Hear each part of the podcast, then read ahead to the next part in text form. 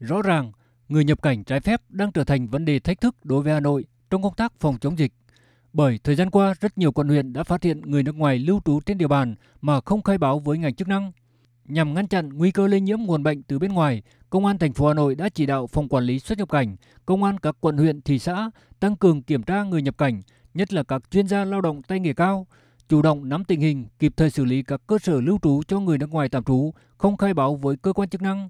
phối hợp với cơ quan y tế kiểm tra, giám sát chặt chẽ việc thực hiện các quy định về nhập cảnh, giám sát cách ly y tế phòng chống dịch COVID-19, đặc biệt là các điều kiện trước khi nhập cảnh. Đại tá Trần Ngọc Dương, Phó Giám đốc Công an thành phố Hà Nội cho biết. Quán triệt sâu sắc đến cán bộ chiến sĩ trong các đơn vị để thực hiện nghiêm túc, quyết liệt các cái biện pháp phòng chống dịch Covid. Chỉ đạo công an quận huyện tập trung lực lượng quản lý chặt chẽ việc ờ, nhập cảnh cách ly và theo dõi y tế sau cách ly. Tổ chức tốt công tác nắm tình hình, giả soát kỹ đối tượng à, người nước ngoài mà được các doanh nghiệp đưa vào danh sách mời vào. Cái này cũng à, đề phòng cái sự trà trộn hoặc là đề phòng có những cái mà không đúng tiêu chuẩn nhưng các cái doanh nghiệp vẫn đưa vào danh sách để mời vào.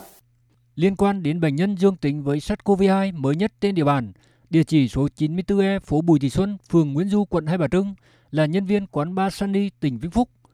Trao đổi với phóng viên Đài Tiếng Nói Việt Nam, bà Nguyễn Thị Thu Hiền, Phó Chủ tịch Ủy ban dân quận Hai Bà Trưng cho biết, ngành chức năng địa phương đã phối hợp với Trung tâm Kiểm soát Bệnh tật thành phố, nhanh chóng lấy mẫu xét nghiệm và đưa bệnh nhân đi cách ly tập trung. Quận Hai Bà Trưng cũng đã tiến hành phun khử khuẩn khu vực ngõ và tạm thời thực hiện các biện pháp hạn chế đi lại của người dân.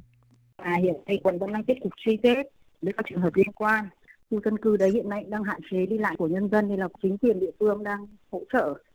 để đảm bảo cho nhân dân cuộc sống đấy ổn định. Cho tuyên truyền liên tục trên loa rồi là tuyên truyền trên các phương tiện đối với trường hợp nào có liên quan thì ờ, khẩn trương khai báo y tế, chủ động thực hiện các công tác phòng chống dịch.